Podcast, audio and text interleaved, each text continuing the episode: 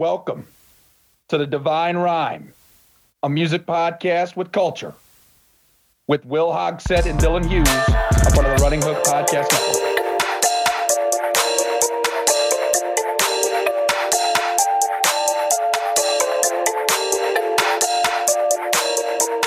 What's up, everyone? Will Hogsett here, joined by my lovely co-host Dylan Hughes, as always. What are we on? Episode five now for Divine Rhyme. Episode five for Divine Rhyme. Started off our Schoolboy Q uh, little set here for the next, um, you know, month or so. Uh, Hughes, how you feeling today? How you doing? How was uh, your week? I'm doing wonderful, man. It's uh it's been a good week, you know. Just in general, been a good week, just chilling. But Schoolboy Q, man, it's uh he's he's one of my favorites because he has such a unique style. Very, very grimy voice, you know, like very, very different from a lot of rappers. And and it doesn't matter what he's rapping about. I, I'm just always into it. Like Yeah. I, I can't I can't relate to 98% of it. You know what I mean? Mhm. But it's just a, it's just always a fun listen. Yeah. and it's uh that's what I I realized kind of as as I was like listening to Schoolboy Q's uh, two albums that we're covering today. Uh first one Setbacks, second one Habits and Contradictions. Um I was like, this is like almost polar opposite from how we how we're gonna have to analyze J. Cole. Like we analyze J. Cole, and this is like so much of a different kind of artist, and it, it's really interesting um to to think of uh q and to hear q in these earlier days because you're right. His his command of his uh, delivery his flow his uh the way he just rides a beat with with simplicity with e- with ease it's so it's so um it's so nice to hear and it really is uh really is something different than i mean most of the artists that you see today. But before uh, we get started with setbacks, I did want to uh, talk about the big news today. big news today. J. Cole announced his new album on May 14th. We are recording this on May 5th. So we're gonna get you uh, that new J. Cole album pod at the end of uh, Schoolboy Q's little set that we're running here. Uh, but the off season is the title of it doesn't really sound like it could be his last one. Hughes, what what what are you thinking? I am I haven't been this excited for anything, anything at all in so long. like that's in so long. I'm not even joking. Hughes, what are your initial thoughts? Well, I would just like to say that I think we had some manifestation in, in here. Okay. We spend a Hands month, we spend a month. We, we prepared the world for this. Just it was us. Yes. We Yes. we prepared the world for this. As soon as we finish, not even a full week after we're done, all of a sudden he's ready. So I think he was waiting for us to finish up, and and now here we are. And yeah, I mean, we were expecting the fall off, right? That was what we were Mhm. expecting. But the And all of a off sudden- season, the off off-season, season. it's like, so that oh, implies okay. that there's another there's another season after that. You know, it's just an off season. So, um, Exactly. So I, I'm excited, man, and and uh, you know we're gonna have a nice little break here with Schoolboy Q, and then we're gonna get right back to J Cole.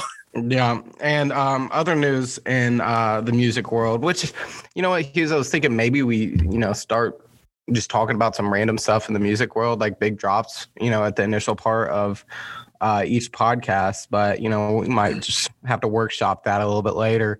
Uh, it is confirmed that uh, Kendrick's going to be dropping at some point this year as well, too. Um, I think what I read was a little bit earlier in the year, but. Uh, there's no confirmation date. Anyway, um, J. Cole new album, the off season, May 14th. Can't fucking wait, man. And His quote, his quote was just know that this was years in the making. Oh yes. All right. Let's get to uh, Q. First album we're gonna do is Setbacks. His first studio album released on January 11th, 2011. 15 songs, one hour and three minutes. Hughes, what are um what are what are your highlights? What are your highlights of this album? Uh, and I think we're gonna get into this a lot uh, a lot uh, a little bit later. But um, you know, Q is completely different in J. Cole in the fact that there's not as much message to kind of take from each song, or there's not much substance, at least in these early albums, right?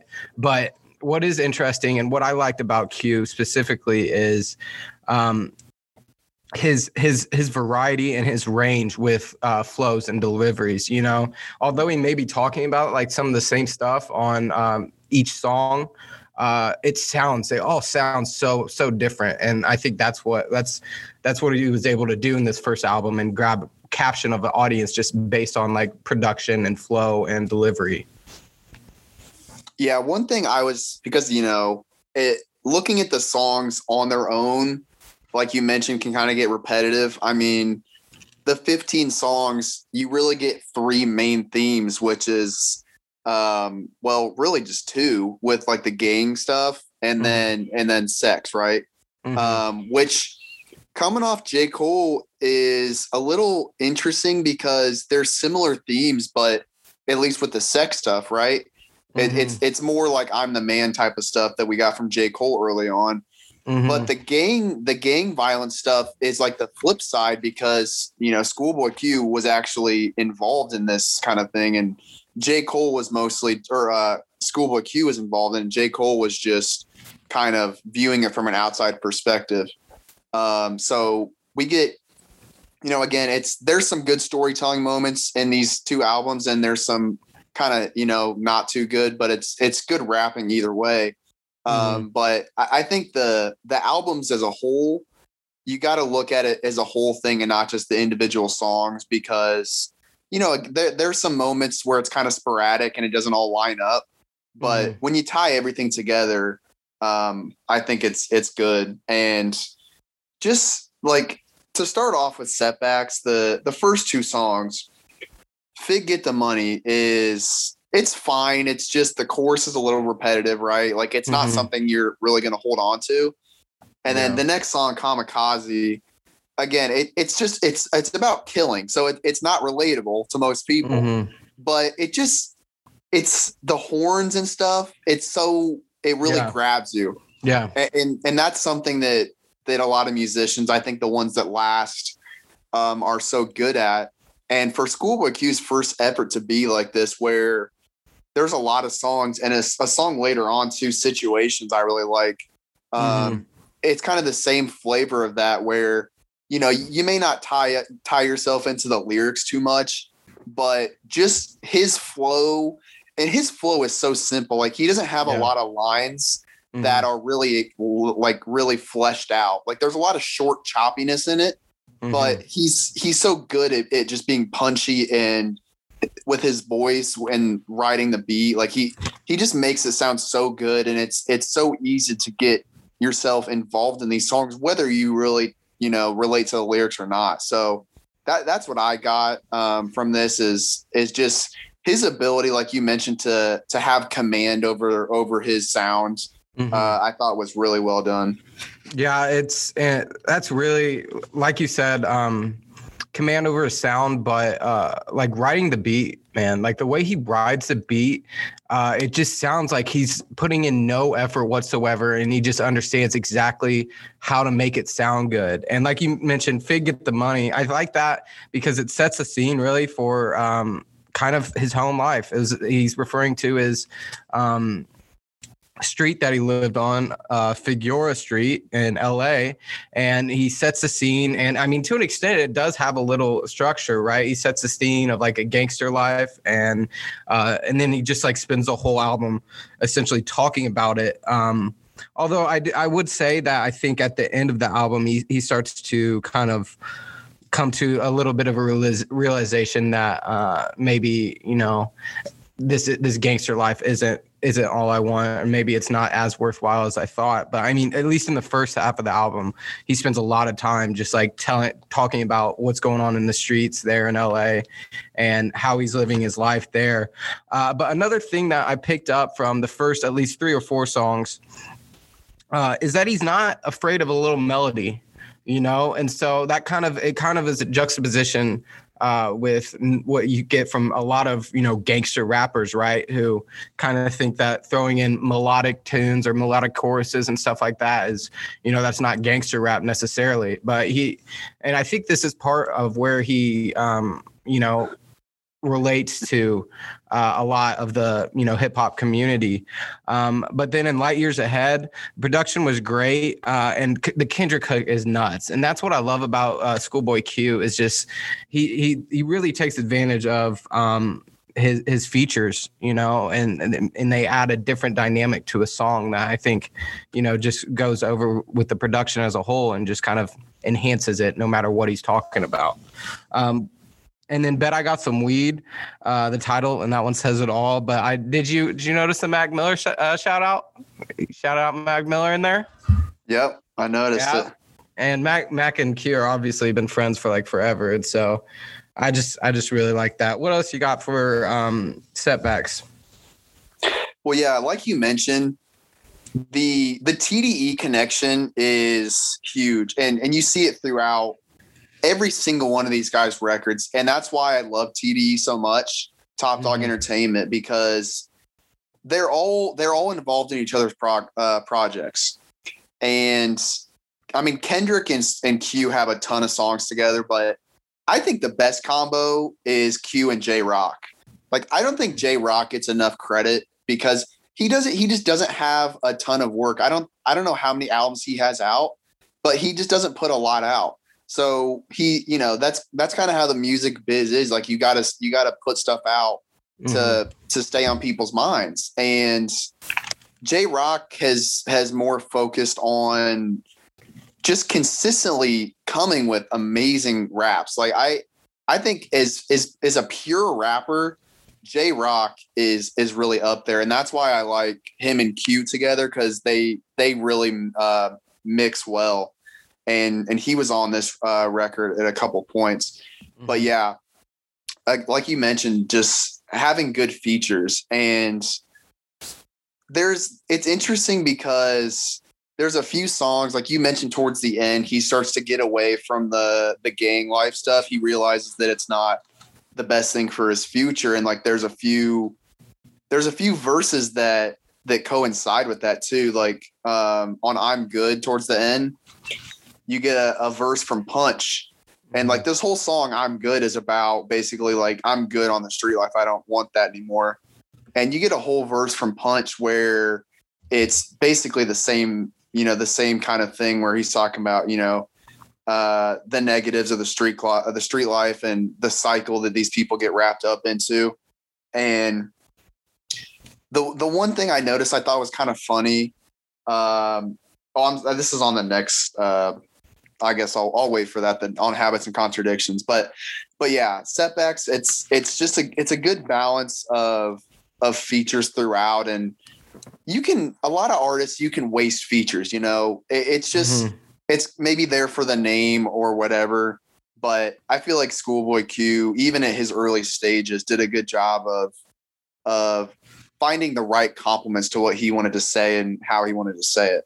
Yeah, I was actually that's a good uh, kind of like tie to what I was going to ask you. Um, you know, through our first two artists, um, J. Cole and Schoolboy Q, we definitely um, we've definitely seen a trend to an extent of as they're beginning their career right not having too much content or a lot of repetitive content.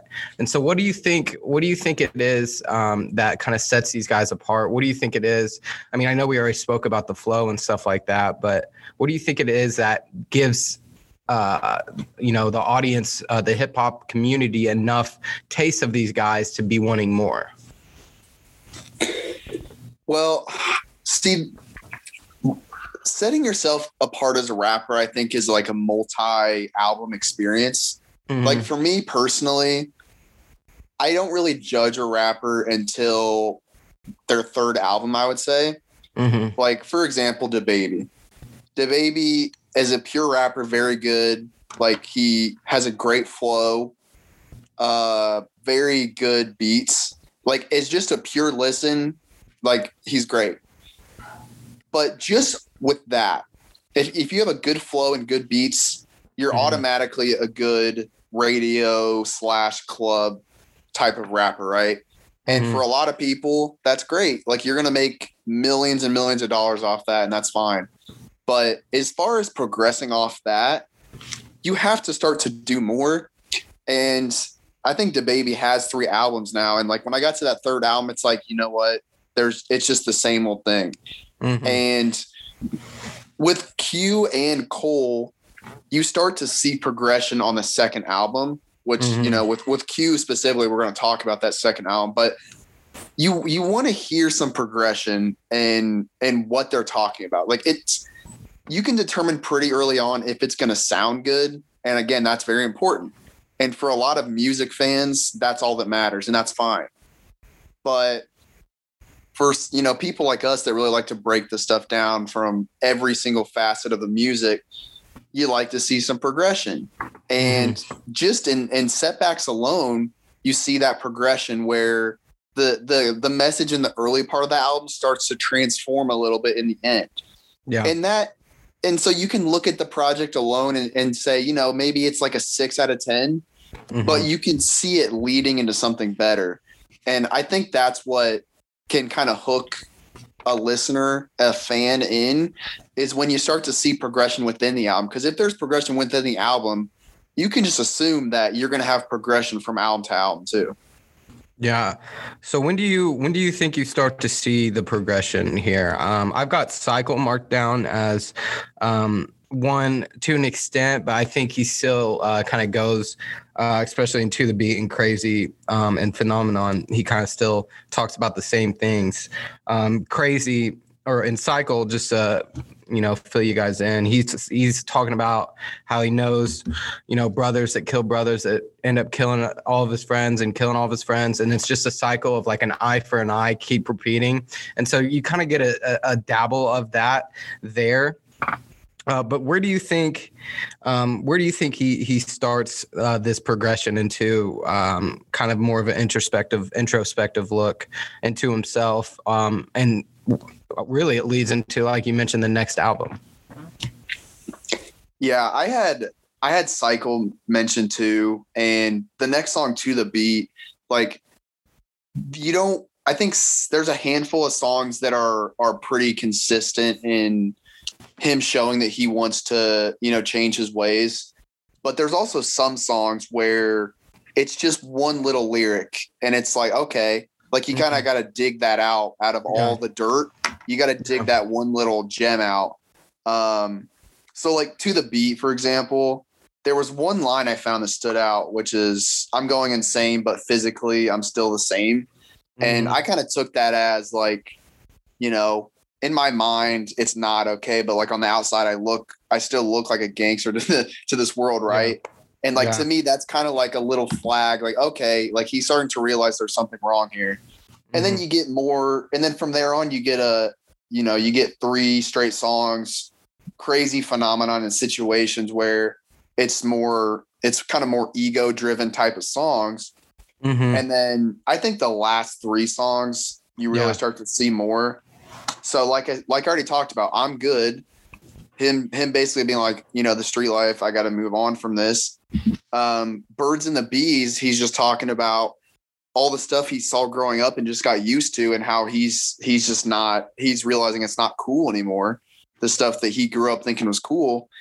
And then Rolling Stone is for the most part it's still like a like an ego driven type of song talking about you know sex drinking drugs and all that um but he also mentions how he does all that stuff to get out of his mind because again it's it's not a place he really wants to be so those last three songs i think you really start to see him getting introspective and realizing that that the the hood life is not serving him anymore Yeah, I really liked. Um, that's kind of what I had for those last three too. Um, I liked uh, Birds and the Bees a lot, um, and it's like, you know, what I took from it, Hughes, is that uh, it like the gangster life from the outside um because kendrick's in that one right? Kendrick's in that one as well. And it's like from the outside um, from like our perspective right? You see like gangsters and you have you make your own like um, preconceived ideas of what gangsters are and who it is, and like with, within the media, how it's obviously like um, destroyed. Gangsters are just like ra- ravished on, and they get a lot of shit, and how it's just like this big thing. Um, that like the media or we we have ideas of but to them it's just the birds and the bees like it's it's the normal life. And that's what and that's what i kind of took from it. And that's where i start to see i guess kind of this flip to where it's like maybe he's he's realized that it has just been normalized to him his whole life. And you know that doesn't necessarily justify it. And then rolling stone i mean i'm looking through my notes hughes and a lot of a lot of a lot of these songs I start with super vibe song, super vibe song, or flow is nuts, flow is nuts. But Rolling Stone, I think, ended up to be one of my favorite uh, sounding songs on the album. Um, and I don't know whether it's that sample or what else, but I really, really liked uh, the way that one sounded. Um, and so, what? Okay, how about this, Hughes? What is the message of this record? Is there one, or is it just kind of a look into his into his life? Yeah, I was thinking about that because I'm trying to like think, okay, what what could setbacks possibly mean, right? Mm-hmm. And I think you could look at it from maybe two ways. Um, because he talks about music, you know, and realizing that's kind of his path to where he wants to go. So I wonder if you could look at it from a flip from two sides, like I said. You could look at it from the point of view of who he thought he was supposed to be growing up and mm-hmm. with with the you know all the the gang stuff and him thinking that music could be a setback to that life and how that's distracting him from what he knows but also you could turn it around and say that the other way around where he he realized music was what he needed to do. And all that other stuff was holding him back this whole time. And potentially his mindset was a setback in him you know really going for it earlier on. And i think that's ultimately what it is is is him realizing some of the stuff that he had in his life was just holding him back. And you know, I, I do think a lot of it is kind of laying the foundation for who he is and where he came from and mm-hmm. and how he became, you know, who he is now. Um, and you know, again, on its face, like it's a good, not great album, right? Going yeah. back to the same thing with J. Cole. Yeah. But as far as an, in a full story, very important for you to understand what he came from because when we get to later later projects we're going to hear, you know, more advanced thought on these same things and having this background and understanding what he came from and, and how he saw life growing up mm-hmm. um, is, is really going to help better understand the music that comes after this. Yeah, and that's why I um that's why I enjoy this kind of dynamic that we have because with um with J. Cole at least I like I've said fucking 55, 50 times on this. I just listened to Forest Hills Drive. But what, what, what you're going to see with a lot of, I guess, the lesser listened to um, artists, and I'm, this is no disrespect to Schoolboy Q. It's just I never got around to listening to him in my life. I made my own preconceived ideas of what I thought he was. He was a rapper, and I didn't really like rap, right? I thought I liked hip hop. And so I'm going into these albums with a completely blank – like uh, idea of who Schoolboy Q is, and you know, it's actually break, breaking down some of the preconceived ideas I thought in my head because I'm listening to this, and I'm like, my first listen through, I'm trying to take uh, content, like I already mentioned, mentioned, like what's this guy trying to say, and the only thing I could come up with is like he's not trying to say anything. He's just trying to make songs that fucking slap, man. Like, and they do and they do. And so here's another question for you, uh, Hughes. What's the, you know, what's the difference um, uh, being a listener to songs that slap and listening to songs that actually have meaning? Like, at least for me, I think of it as whenever I'm in different mind spaces, uh, or if I want to get hyped up or something, then I'll turn on like a, a Q album, uh, like this one or the first one uh, or the second one. Um, and so, what what is it? What's the difference for you, uh, Hughes? Yeah, I mean, mute is com- or music is completely mood reliant, basically. and and that's one thing I've tried to balance, and I know you have too, because we've had discussions about this before, where a lot of these rappers, like you feel like you're kind of graduating almost from that type of music, because mm-hmm. you know we like to look at stuff from a little bit in more of an in-depth perspective. But then then you throw some future on and you're like, God damn, this shit is still great. You know what I mean? Yeah, yeah. Like the other night, I, I had uh, Future, his self-titled album going. Best rap of Future's career is that album, by the way. But like you just run through song after song. It doesn't really matter what he's saying. Like you're fucking into it. Mm-hmm. And and that's what's important to recognize as a music fan, especially of rap and hip hop, because there's so many different flavors of like the same type of genre. Mm-hmm. Um, I think I think rap slash hip hop is really the the biggest in that you know music genre where it's just so there's such an array of different angles you could take from it. Like pop and country and stuff like that it's pretty straightforward what you're going to get. But hip hop and rap are really tied together um, but they're not the same you know? They can be tied together um, and work together well but there's a lot of different ways you can go about it. And and that's why like there's so many different types of rap fans i would say because you can be a fan of J. Cole and a fan of Future because they sound the same, but they're different, right? Mm-hmm. And mm-hmm. and I think that's what's important to recognize is that there there's a different mood for a different kind of genre, right? Like if you want to sit back and just enjoy a nice album of storytelling or whatever, you know, throw on For Your Eyes Only. Mm-hmm. But if you just want, if you're driving on down the road, try, you know, going to work or school or whatever, and you're just, you know, you're hyped up for your day, throw on some Schoolboy Q or Future yeah. or whatever, and it's it's it's fine. Like it really is mood reliant, and it's that's that's what I love about the genre is that there's so much there's so many different types of ways you can go about it. Mm-hmm. And you know, a lot of these guys talk about the same thing, but there's so many different things that set artists apart, whether it's the beat or their voice. You know, there there's just a lot of different things, and that's that's one thing you have to accept is this that there's different types of fans and there's different moods for each song, and and nothing is better or worse than the other. But I think I think uh, Q um, shows kind of both of those sides, though, to an extent. Like he in this first album, at least, and obviously, like I mentioned before, he has just incredible range with his flow and delivery. But I think that you know you start to see him being able to obviously have the gangster rap kind of um, mood and delivery, but then he also has a bit more introspective, and you're like, okay, this guy, you know, just the way it sounds, you know, and you can see yourself uh, listening to um, a, a, sad, a sadder song based on, um, you know, his flow. Um, and so, I just one last cl- question: Would you go back to this album, uh, this first one? If you were and i know you kind of talked about being uh, depends on what mood but uh, i think you get similar stuff uh, in habits and contradictions only uh, a little bit more well put together and so i was going to ask you would you would you go back to this one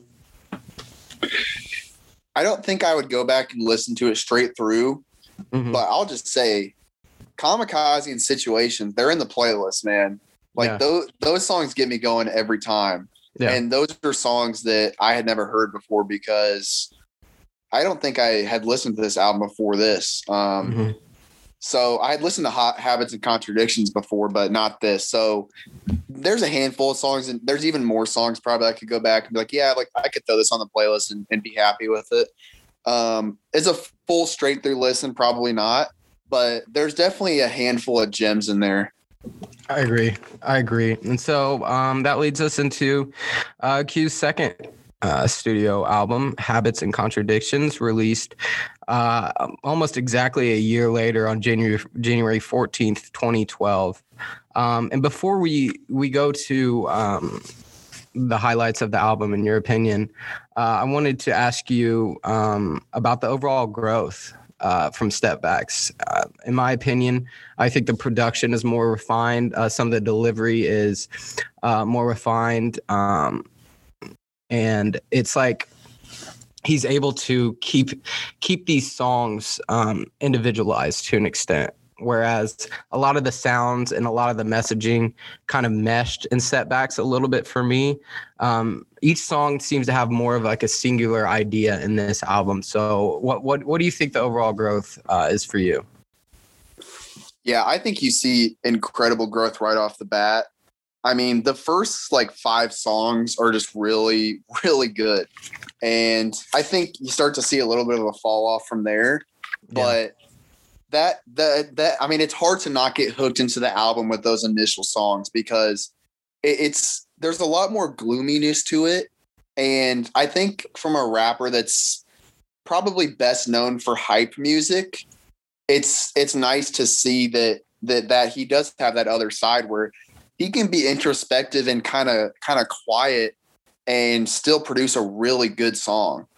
And you know, as far as the message, you see a major development kind of mm-hmm. tailing off after the end of setbacks where you know there there's more regret in there and and I, I just think the the message and the sound as a whole is a lot more solidified. All right. So, what um, were some of your highlights? Uh, I, I know you said, and I agree that the first five or six songs are are pretty good, and then it kind of drops off a little bit. One thing I'm going to mention is uh, "Hands on the Wheel" is probably one of my favorite songs of this whole album. Uh, the production, like I said, it's it just grows. It really grows, and it you know you get that baseline level of production and setbacks that kind of grabs your attention. You're like, okay, this guy really knows how to um, ride off a beat and make it sound good, but it, it seems more refined and a little bit nicer and nicer, more well put together, well put together in this one. Uh, I like on still talking about hands on the wheel, uh, the the pursuit of ha- happiness sample. Uh, this kind of gives me big dance song vibes, and the ASAP feature. Oh my my ASAP Rocky. Oh my my what what a feature and so that's the one i kind of want to talk about sex drive um and you know another song about sex but do you how, how do you pronounce this girl's name is it J- jean or jaheen akio do you know i believe it's janae janae okay yeah I believe. But anyway, Jhené Aiko's voice literally sounds like sex.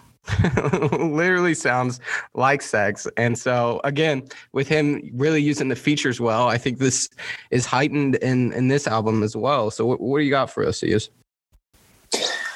Yeah, so I mean, I think right off the bat with sacrilegious, like mm-hmm. man, it's I mean, just again talking about the the more of a somber tone. Mm-hmm. I mean, the first line, gloomy on sunny days, shadows, no house or trees, like just talking about how his past is following him and like this song is basically a, a lot of the regret he has and how you know he's kind of trying to to get away from satan and go to, to go to god you know um so i thought that was a really interesting way to to start the album and when you just look at the title habits and contradictions right yeah. it's like it's basically his life to this point where he's fallen into all these bad habits and he's trying to run away, but in, in some ways it's hard. And, you know, he gets to that throughout the album where there's there's a lot of stuff that's pulling him back to these places, even though he's trying to get away. So I just think the it's it's a little bit more thematic than the first one was, where it feels like the message is a little bit more tied together. Um, but yeah, sacrilegious I think is is a great start. Yeah, and, that song really picked up like literally right from the end of the first album. And so I think you're starting to see I think I know I am. I'm starting to see a lot of connective tissue like like you mentioned uh, with with some of the great the better artists you know they try to i think throw that in there and pick up to an extent where they left off and sacrilegious is a perfect example of that yeah exactly and and again like the the connective tissue is not something that just J. Cole does well. Like this is something that really every musician I think does well. Um, especially these guys that that are not just, you know, rapping to rap. Like they're trying to tell yeah. a story. Finding and, a hit and then writing off that hit, you know, then that's I think that's a big difference that at least I'm noticing is that, you know, some of the guys that you see 10, 15 years in the future pick up where they left off instead of kind of trying to copycat the first album like they made. Yeah, exactly. And and you know, this is this is something that's going to be interesting to track as we get to more rappers because like I look at a guy like Drake, right? And and this is someone that we're going to have to dig into more. But just off the top of my head, I don't think he's really ever been been a connected tissue type of guy. And really his albums as a whole haven't been great. Like I, I think Drake has really become successful off the singles mm-hmm. um, which he has mastered. But I again, I think there's a little bit more of an algorithm type of style to that. Yeah. And, again, there's no shame on that. I, love Drake. I'll listen to him to the day I die. But from like more of a of a technical like music standpoint, like we're doing right now, where we're really digging into stuff, the the storytelling I really do think is what makes these guys stand out. And that's why we we talk so highly of J. Cole. And I think as we move on, we're to do the same with Q because again, he's known a lot for the hype music, but he's able. He's really a well-rounded rapper, and yeah. and that's what we're really seeing right off the bat here. Um, and something we talked about with J. Cole too is his ability to, to kind of take you on a roller coaster of of down and up. And I mean, right off the bat with this record, so sacrilegious again, kind of a gloomy song, and then there he go and hands on the wheel next, very upbeat, uh, mm-hmm. higher, you know, frequency types of songs. And there you go. It's just just quick. Like this is one was an interesting one because he gets away from kind of the killing stuff and he's more like i'm gonna kill these dudes with my flow right like he's yeah he's really focused on the music now which is a really nice sign and again more more progression in his message and hands on the wheel like you said awesome song. And the Pursuit of Happiness uh, sample really works well here, and he does a really good job with it. Yeah. And I think it even has a similar message to Pursuit of Happiness because, you know, he talks about drunk driving, right? Like he he's basically the the whole um letting pleasure kind of rule his life. And this is something he talks about in future records too, we'll get to. But uh th- there's some kind of some introspection here where he realizes he's doing wrong, but he doesn't really care. And I think as a as a full outline of his musical history, I think this was like an interesting kind of point to set that like he recognizes that he's doing wrong, but he doesn't really care right now. Um, and it's just something interesting to keep uh, in mind as we move forward. Yeah, I think um, I think the point that you made about um, him having the roller coaster that's similar to what J. Cole had, I had that same thought. And I think I, I think that goes to his flow. It's a credit to his flow, his uh, production, and his growing realization of how to put an album together. And um, like you mentioned, it's not the same song over and over and over. Um, and whether that's to the flow or whether that's to the tempo in the song, I think uh, that's one thing that stood out to me about Q in these first two albums, uh, at least. Um, so, what do you got for the rest of the album? Uh, on my hating joint, I got uh, hating on some girl's man. You know, that's really what it's about. Of him just kind of going into how he's like with this girl and she's talking about how she's got this man, even though he's like with her. He's like, I could be better than that. And so, um, you see that kind of growth of not talking about the gangster stuff all the time. Um, but then he goes into uh, Tookie Knows interlude, which is all about doing PCP.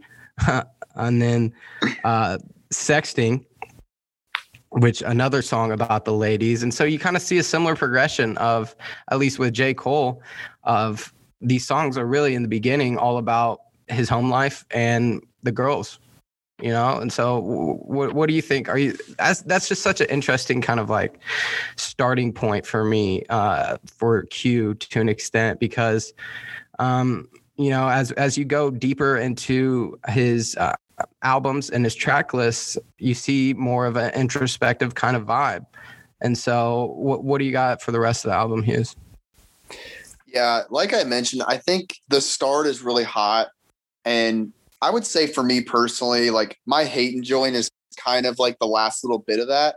Mm-hmm. Um, I mean, I thought it was funny because, and this is where he goes back to, he kind of falls back on his gangster tendencies where he talks about like being with this girl and, and her boyfriend's pulling up and and he's getting worried thinking he's got to pull the gun on him or whatever but he's like turns out he's just a fan you know? Like he's he's a fan of his music that's why he's pulling up on him. And it, it's just kind of a funny song um like you mentioned he's just he's he's trying to convince this girl that her man is not even close to his level and he does that a lot. Like he he does a lot of i'm the man type of stuff and starting with Tookie Knows you kind of get you get a stretch that's not just message wise again sound wise it's all great.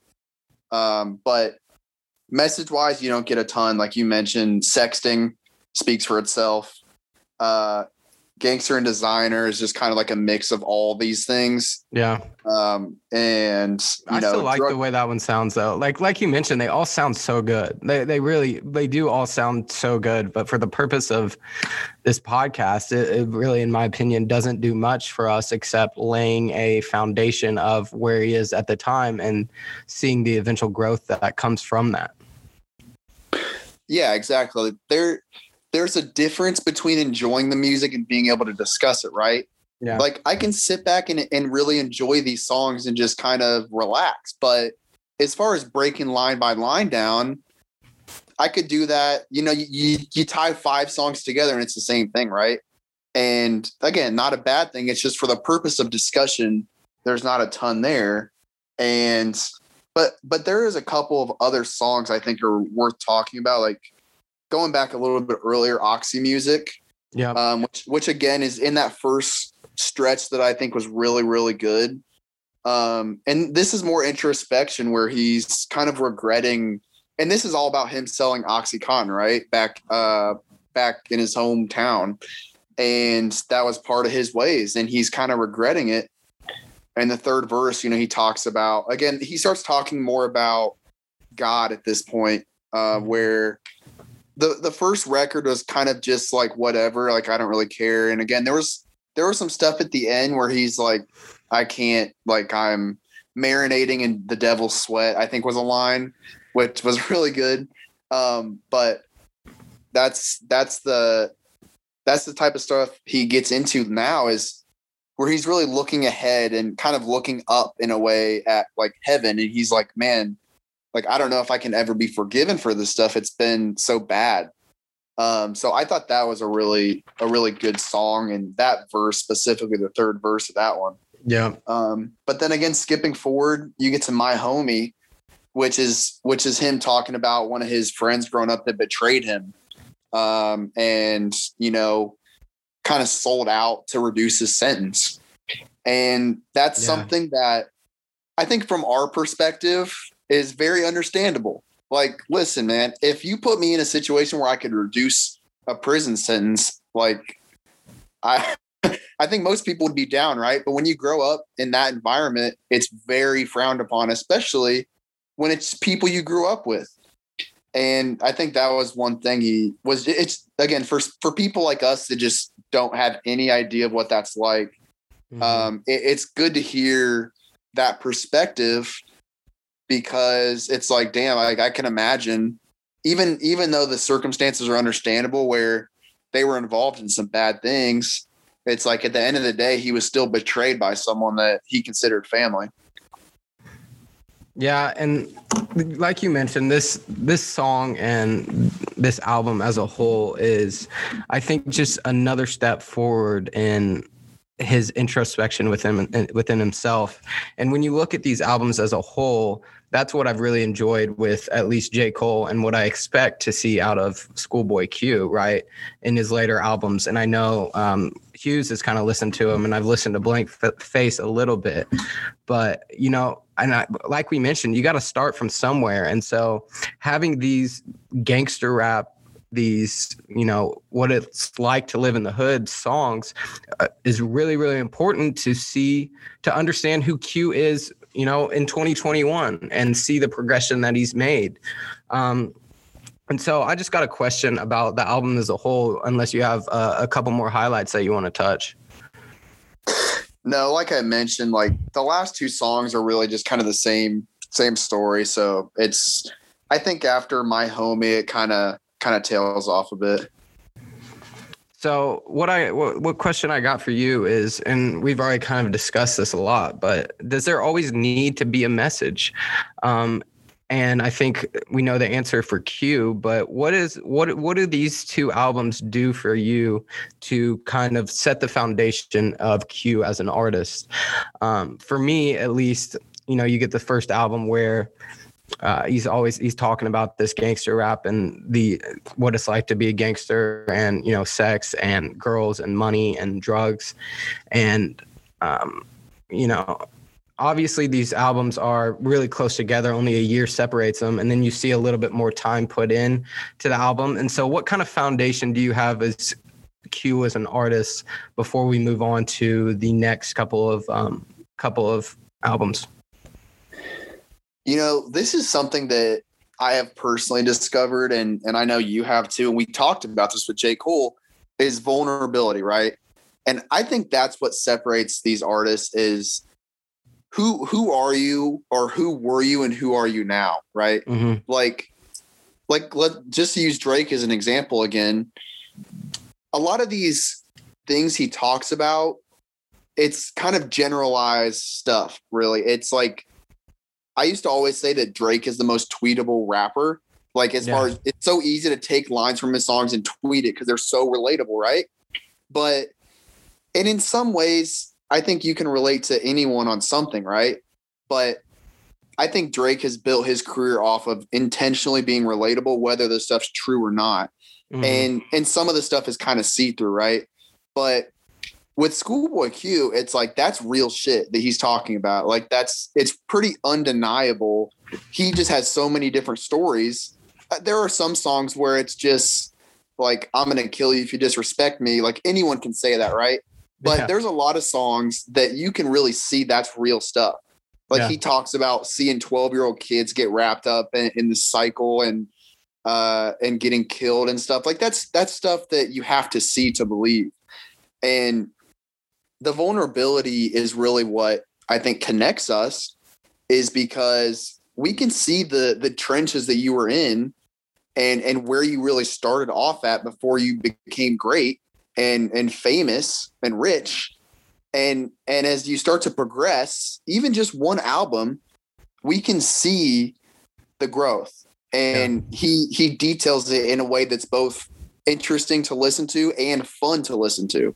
Yeah. and that's i think as a as a musician that's incredibly important because again a lot of these modern day rappers are just surface level. Like they they're not saying stuff that's really relatable to a lot of people. They're not being truly vulnerable because i think in a lot of ways vulnerability is looked at as a bad thing. It's like weak. But and so a lot of people don't go to it. They just want to do surface level raps and that's it. But the the ones that are able to actually open up and, and show us who they are and how they're changing uh, that's what sets people apart. And we talked about j. Cole and we're already seeing with q just in the first two records the amount of change and introspection he has. And again his ability to actually show us that uh, is, is really been good Yeah, I think it's interesting to look at Q's uh, career from the perspective of his albums, right? Because when he starts the um, when he starts, you know, the rapping and the albums and the mixtapes to example to extent, although we didn't go through those, um, you know, he's rapping as like kind of a side gig, right? But as in reality, he's making his money selling drugs, selling heroin, oxy oxycontin on the street, and it's like this growth of him as a person is also correlated to this growth of him musically. And so you see um again compared to the other rappers they'll hear like for example schoolboy q's first album and they'll be like that sounds good. I want to make songs like that and get rich and famous like that because that's what people like. And so that's why you see three four albums into these guys career it's like what the hell you what the hell are you doing? You're making the same shit over and over. But compared to q's um, growth and q's dynamic you really see him being having rap as like a side hustle right? Until he can make his way out of it. And he makes his way out of it by adding this progression of introspection and progression of him as an artist, as a musician into it to t- literally take him out of the slums. And like another another comparison be uh, would be Kendrick Lamar, you know, and because him and Kendrick Lamar have a lot of uh, relations. Obviously, they're in TDE, Top Dawg Entertainment, phen- phenomenal record label. Um, but I'm gonna I'm gonna ask you a question.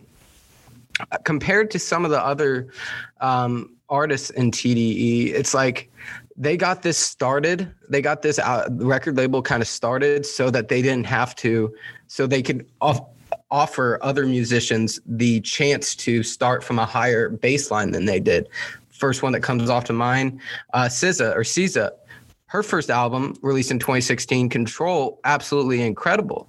And it's like they've created this foundation to grab people away from that and have them making music so they don't have to kind of go through similar uh, similar transformations that they did. But to your point, the transformations in the music is what makes it real. And I think, like you mentioned, what makes it relate to everyone else. And so that's why he was able to get himself off the streets. He was able to realize that maybe making music is a better, is a healthier outlet than, you know, selling drugs or having sex with all these random girls.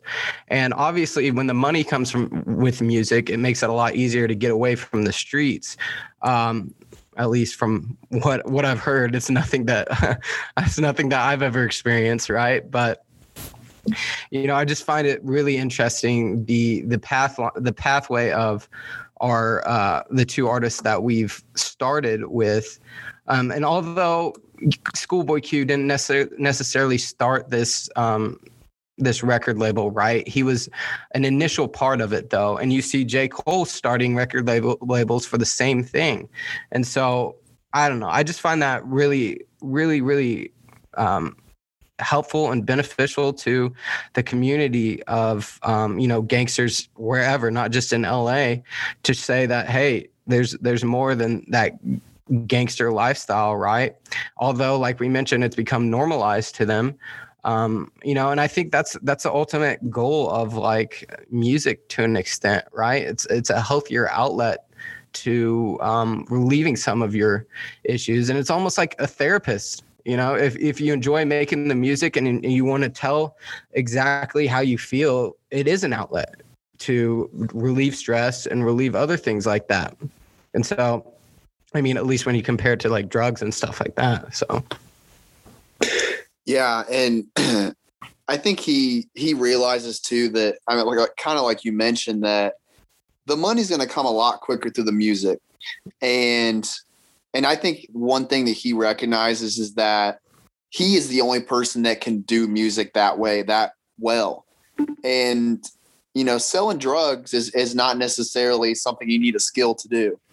I mean, maybe you need some marketing skills, but uh, that's about it. And and but music is just such a different thing, and I think he he almost gets more of a high from doing the music because he realizes that he's the only one doing it that way. And you know, like you mentioned with TDE, I think something that I mean, you can see in these first two records that they realize, and I'm not saying other record labels don't do this, but TDE collaborates more within itself and its own artists than I think other record labels do. Where, I mean, this group they have like the Black Hippy group, which is Kendrick, Q, Jay Rock, and Ab-Soul. Who Ab-Soul is a lot of people like Ab-Soul. I personally am not a huge fan, but he does complement them pretty well uh, as a feature at least. But you know they've recognized the importance of collaboration and they all have similar backgrounds and like they they formed at a young age in their career where they were able to grow together and they used each other to grow you know to help each other grow yeah. and it's it's not to say that they didn't want to be famous that that wasn't their goal but it's like it seemed like they were just making music because they enjoyed making music together mm-hmm. and like you mentioned, it's kind of the same thing with with Dreamville and J. Cole, where he's collaborating with people he likes and he really thinks could be big, and and it's he wants to bring them up to his level, but it's it's really all about collaboration and just just going off the TDE thing. Like I think they recognize how important that is, and at the same time, it's it's just a, a much better way for them to focus their time as making music together rather than dealing with all the other stuff that they did in the past.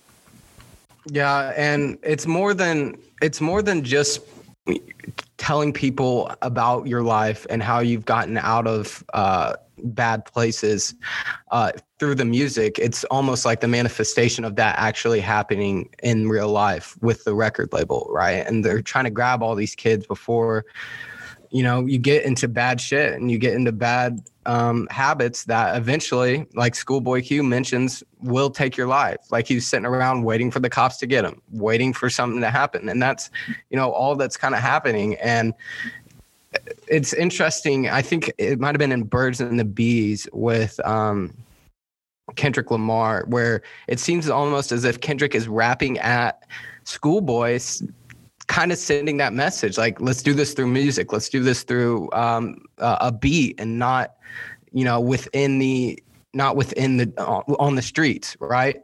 And so um back looking at more of schoolboy q as as a whole um how much have you listened to oxymoron? Bits and pieces Okay. And so um, Habits and Contradictions 2012, Oxymoron 2014, Blank Face LP 2016. Are we going to want to combine those two then, uh, Oxymoron and Blank Face LP, to save Crash Talk, uh, the solo pod there at the end then, you think? Yeah, that, that'll probably work. And so what, what, what kind of um, growth are we expecting in Oxymoron from these first two albums? Obviously, two years set apart. Um, and then Oxymoron was actually his biggest. I mean, I think that was like his kickoff album that really, really sent him to uh, the the celebrity status to an extent. And so, what what are you expecting uh, growth wise for the next two, or at least um, Oxymoron albums?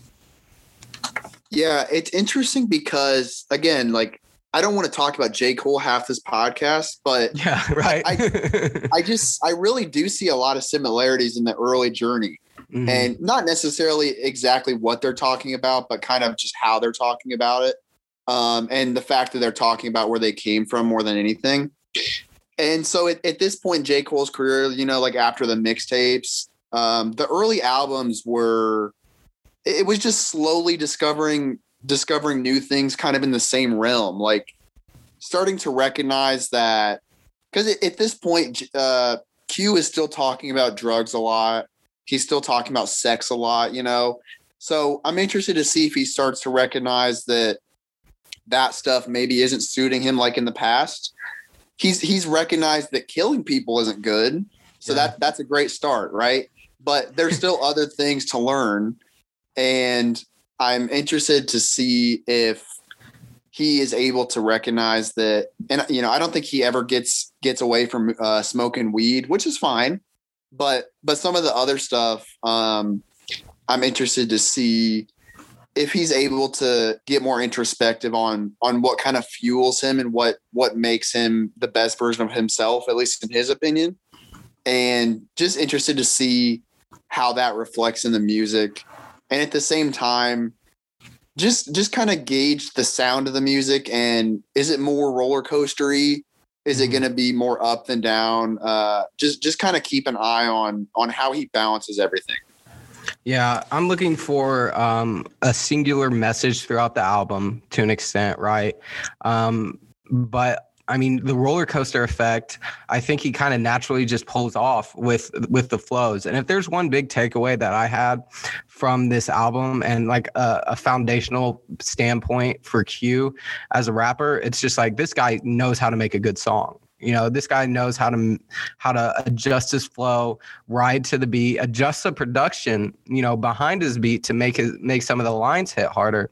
But you don't necessarily get some of that okay, what's this project mean? What is this? What is he trying to say in this project to an extent? And the first two, at least. Uh, but it's almost like I, I, know you mentioned in in one of the pods before how it's kind of similar to keeping a journal, right? And how these guys are writing albums, making albums, and maybe you know listening to the albums after. I mean, of course they listen to the albums, and like what what do, is this what I want to talk about? And it's like they ask themselves, is this what I want to talk about? Is this me? And it's it's just like a, a, a journal that they put out for everyone to hear. But I think it also helps himself as well. Yeah, that that's the beauty of really any kind of of audio form or or written form. It's like if writing your story down at, at, at a certain point in your life and putting it out there whether it's music or a YouTube video or a podcast, you know, like the it's it's just a, a really interesting way to first of all, you're going to be teaching other people about something about mm-hmm. yourself, but you're also learning about yourself when you look back and say, wow, like I really did view this that way. Mm-hmm. Um, I hadn't quite made that discovery yet, but I'm making it now. Mm-hmm. And it, it is just a, a really interesting way to basically have a timeline of your life where he can look back, you know, at 2011 and say, "Oh yeah, that that's right. That's how life was back then." And and you know, he can say 10 years from now, and and it can ref, it can impact the music he's making today. So yeah, I, that's that's one thing that I love about music. And again, we're two artists in, and we're already seeing that where they're basically documenting their life for other people to listen to. Um, but again, it's it's at the end of the day, I think most successful people do it for themselves, right? Yeah. And and they're making music that they like to listen to as well. Um, so it's it's definitely really cool that that that's how it works is where you can look back and say man like that that actually was pretty good and i was doing i was doing well at that time or they could even say man that was trash like i mm-hmm. i still had a lot to learn and i felt like i was the shit back then um so yeah, I think music is is beautiful for that, and and I think uh, Right now, I think he's gotten a lot better as a musician, but I think he can look back at these two albums and and uh, be pretty happy. Yeah, and it's not difficult whenever whenever you're making it for yourself. It's not difficult to look back and. Uh, you know, analyze what do I want to do better. Whenever you're doing something for someone else, then there's it's not you behind it like you're not putting your own heart and soul behind it so it might be easy to you know just go off compared to some of the newer albums go off of what you already know right? And because you're basing it on someone else. And so it's probably a little bit more difficult to go back for some of these mainstream artists and kind of ask themselves is that who i want to be? Is that what I wanted to be? Because they initially didn't even put themselves in the music or they didn't put it music out for themselves. And going back on like the documentation, you know, we have so many thoughts in a day. You get, I mean, I get lost in my thoughts all day long, all day long. And that's just in one day. Right. And so having some so form of documentation, whether it's a journal, whether it's music, whether it's whatever you kind of apply your life to. It could be art, could be damn near anything else. Having some sort of like standpoint to go back to and look at, and then make adjustments in the future is so important for growth. Because if you don't have something to fall back on, you're just going to listen to what your mind says all day long, and you know you're kind of like starting over and over and over. Yeah, and you know, one thing I was just thinking about as you were talking about the the musicians that kind of go off a blueprint someone else lays out for them. I think that's why the really good musicians make albums every three years. Yeah. It, it really is like J. Cole, Schoolboy Q, Kendrick Lamar. You're getting one album every three years. And and that's because, again, like you said, they are making their music. And for a true artist, especially in the music form, to make a product that they're proud of they've got to talk about something new, right? So mm-hmm. it's there's almost like a, a double standard in the music industry where, you know, money wise and attention wise, the record label or the fans, they want stuff all the time. They want stuff every year. And again, those guys are going to make a ton of money. They're going to have a lot of fame, but they're not saying anything new. And that's one thing. Like I, I used to be a huge Young Thug fan, and I still like him, mm-hmm. but he drops an album every year that's no different than the last one, right? And and that's where they start to lose the luster. But like J. Cole said, this album's years in the making, right? Yeah. That's for a reason. That's because the music matters to him. It's not just about having attention and making money. And Schoolboy Q, um, you know, it took him a few years to make Crash Talk, and it's been a few years since that. Um, and there's a reason for that because it's good music, and it, it- he's got to discover something new to talk about. He's not just going to go off a blueprint. Kendrick Lamar, same thing. I think Damn was 2018. Mhm. So three years, and before that, uh, to Pimp a Butterfly, three years before that.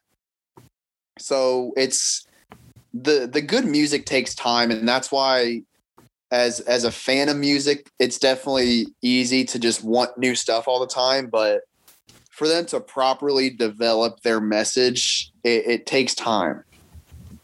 Yeah, and I think couple things from what you just said, Hughes. One, uh, it's it's obvious almost to an extent these new age rappers, whenever they drop uh, an album every year, it's just to hit the bank account, right? Because they know that things going to sell, and they know that if they just continue to make music, I mean, at some point it's going to fall off, which we talked about. Uh, but they're kind of stuck in this singular make music for money mindset. I'm just focused on on the money, and you know it's interesting because we talked about Q fi- having that realization of making music to get money instead of you know being in the streets to uh, make his money.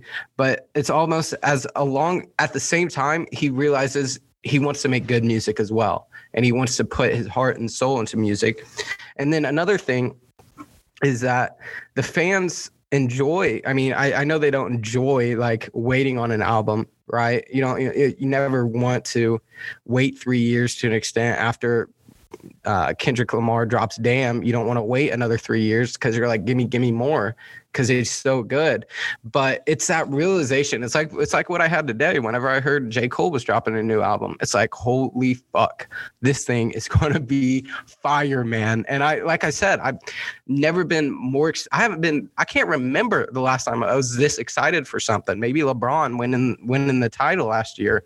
But uh, other than that I i and it's just that it's that wait although you fans probably in the moment don't want it the more you wait the more uh, anticipation builds up and the more you're like okay this thing and he spent three fucking years on it it's it better be heat and you know more than likely it's gonna be and so Yeah.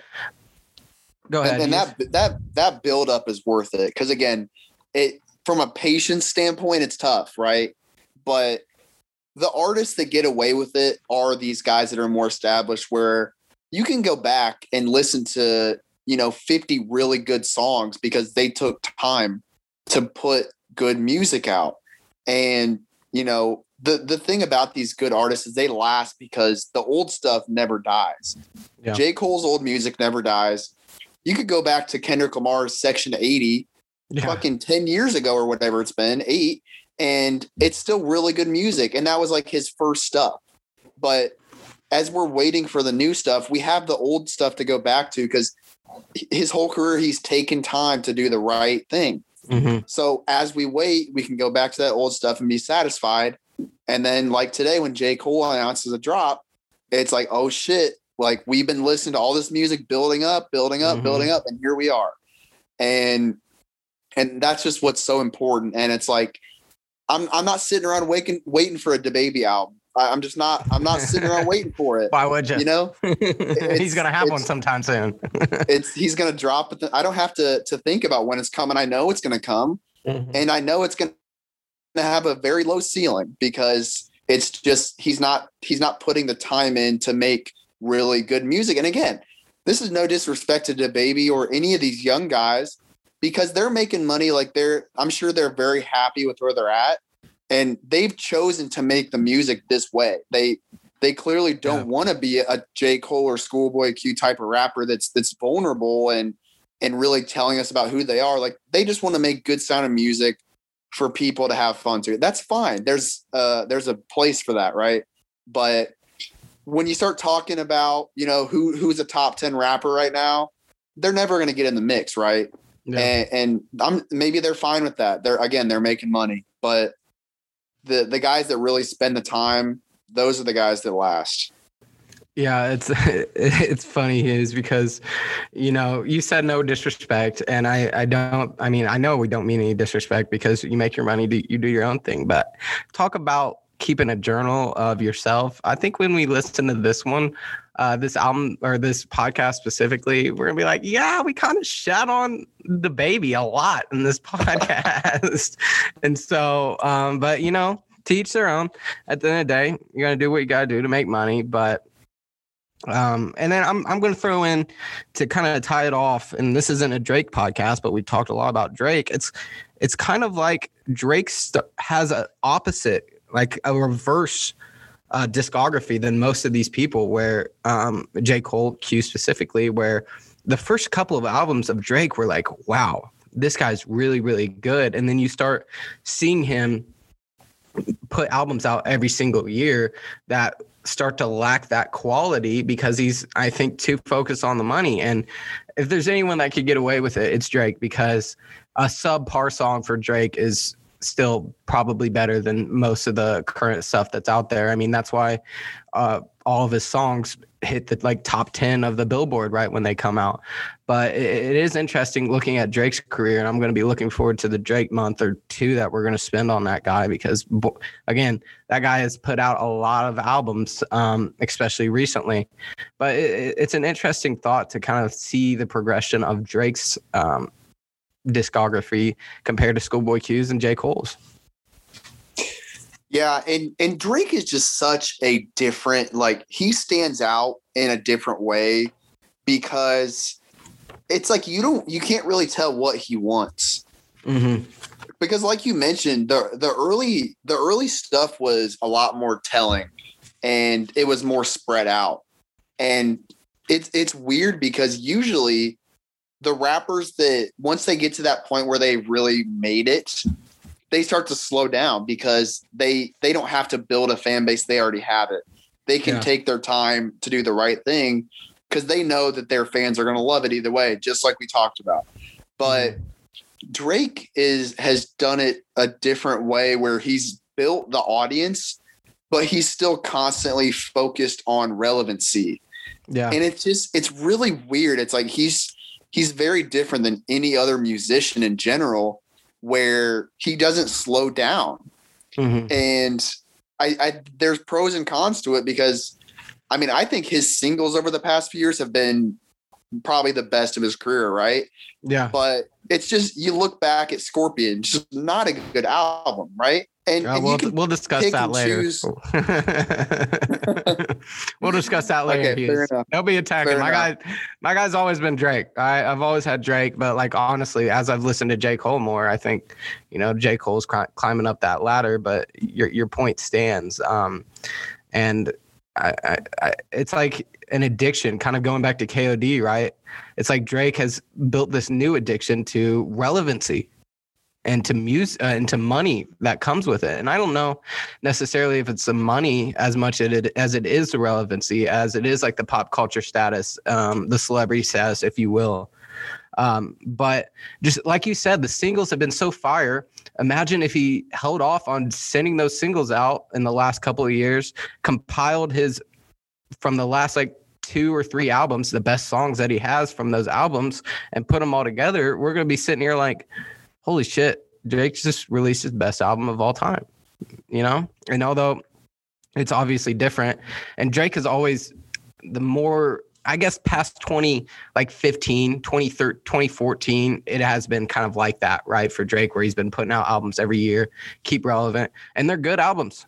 But I mean, I, this isn't this isn't supposed to be a Drake podcast, but the the the juxtaposition of their careers, at least with Schoolboy Q, I think we're going to see, and then Jake uh, J Cole as well. There's no doubt about J Cole. It is an interesting um, idea, just because they are both still on top of the game, and I think Schoolboy Q, although he doesn't brag about it much, I mean, he's right up there too. Yeah, and and again, to talk about TDE because TDE has a has a big influence, and these guys are very similar. I mean, Kendrick is obviously the the biggest name of that, mm-hmm. but I I really just think Q gets overlooked. Um, yeah. and and I'm glad that you haven't listened to Crash Talk yet because I'm telling you, you're gonna fucking love that out. Mm-hmm. Um, but and, and, these guys are just really smart. And look at SZA.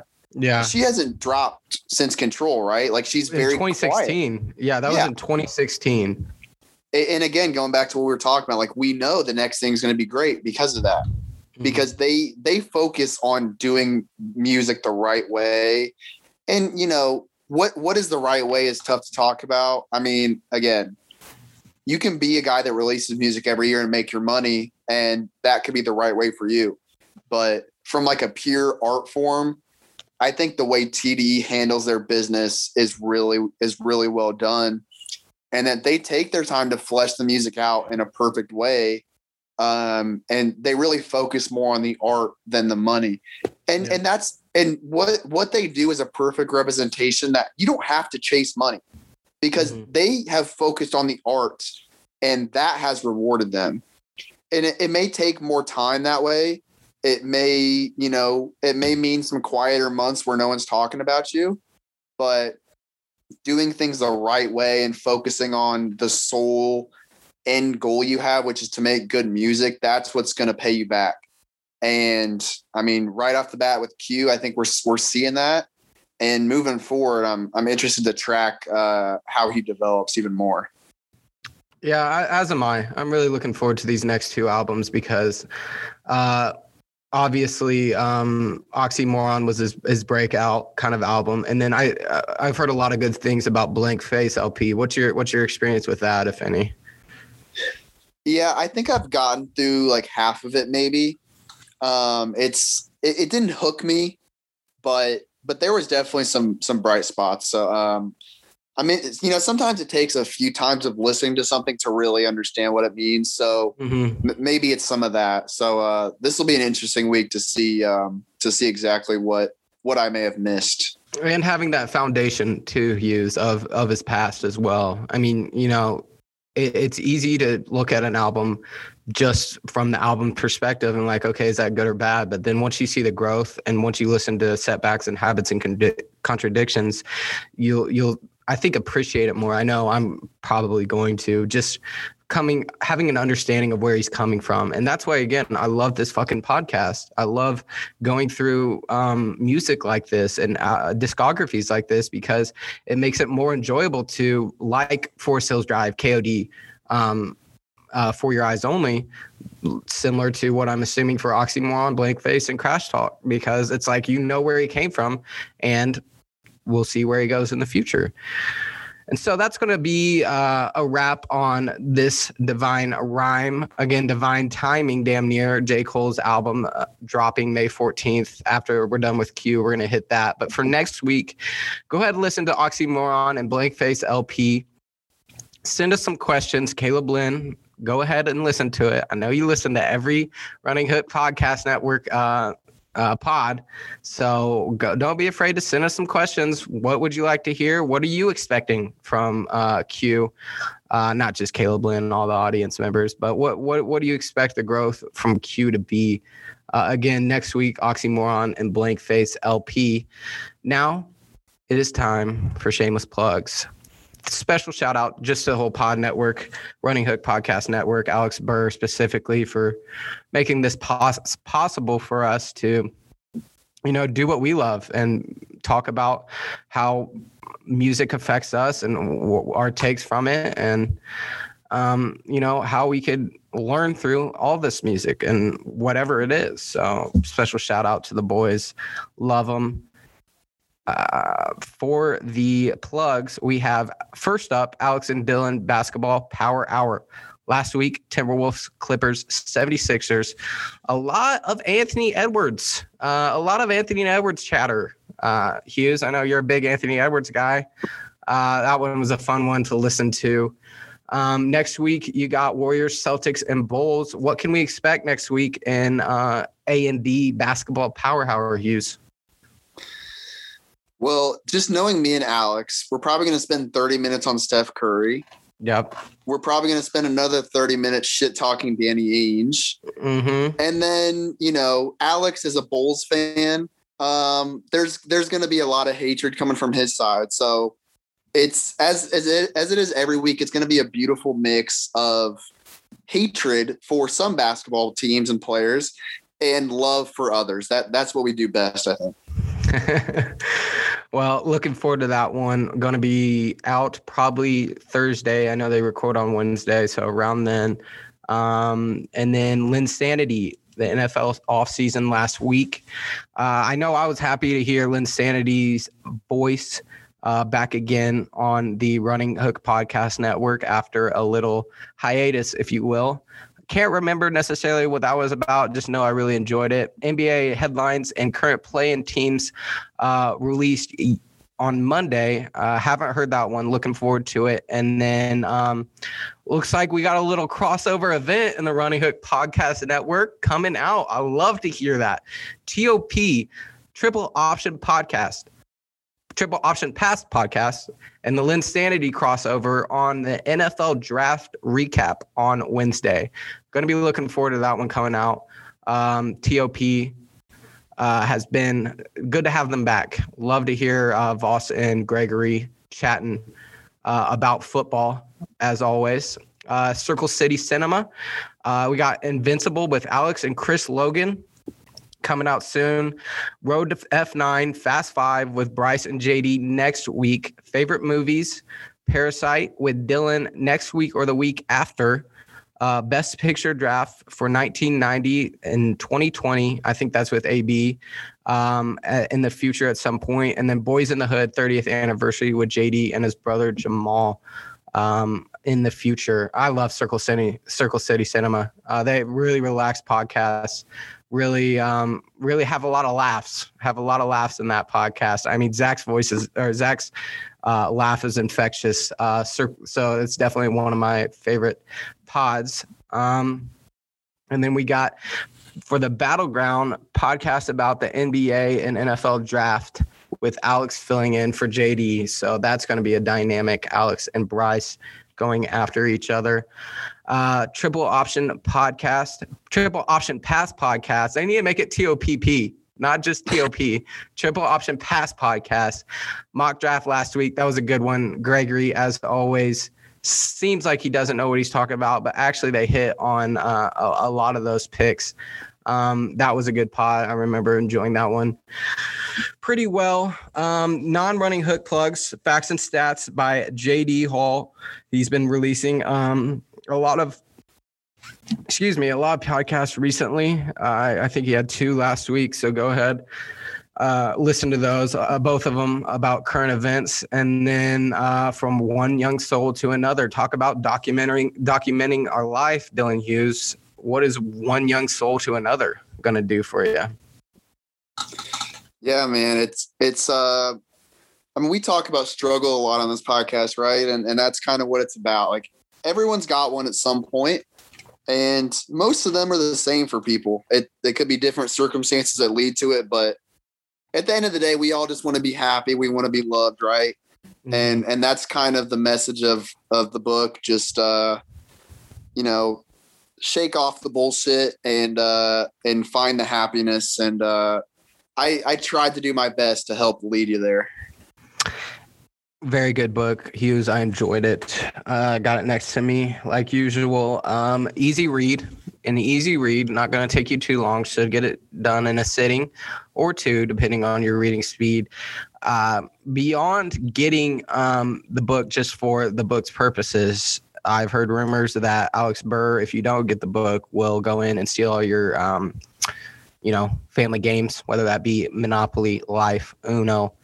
Uh, Uno for sure. I think he's coming for. So go do that if you uh, don't want your games stolen. But that is it, I believe, for the fifth episode of Divine Rhyme. As always, Hughes, a great time with you, brother. Uh, got anything to send us off? I feel like you do. well, in a non-music related thing, I just want to co-sign the Zach Griffith. Um, like, okay, if you listen to this man laugh and you don't smile, yeah, I, I would love to see what is inside of your body because it's not a heart. I know yeah. it's not. Yeah, it, has got to be some black splooge or something because this man is. Uh, it's just impossible to not laugh or smile every time you hear the laugh, and his ability to make himself laugh too is second to none, yeah. and and a great quality. So I'm co-signing Zach Griffith and Circle City Cinema as a whole. Yeah, there's no doubt. Uh, before I cut us off, I would like to say at least about Circle City Cinema. Last time they talked about the Oscars, the last one I heard, they talked about the Oscars and um, I, I don't know some Marvel, some Marvel kind of series recap. And I don't, I hadn't followed Marvel at all. Uh, the new Marvel, what I don't know. Do you know what it is? I know they've had like uh, WandaVision, uh, but they're talking about another series. I still can't tell you what it's about. I know I really enjoyed the pod though, because they just have a lot of fun on there. So go listen to them all on the Running Hook Network, but uh, Circle City Cinema specifically, at least for this date. And that's going to be it for Divine Rhyme, fifth episode coming out on Thursday. Going to have Oxymoron and Blank Face coming up next. As always, thank you for listening. Shout out to the Running Hook Podcast Network, and we'll see you next week.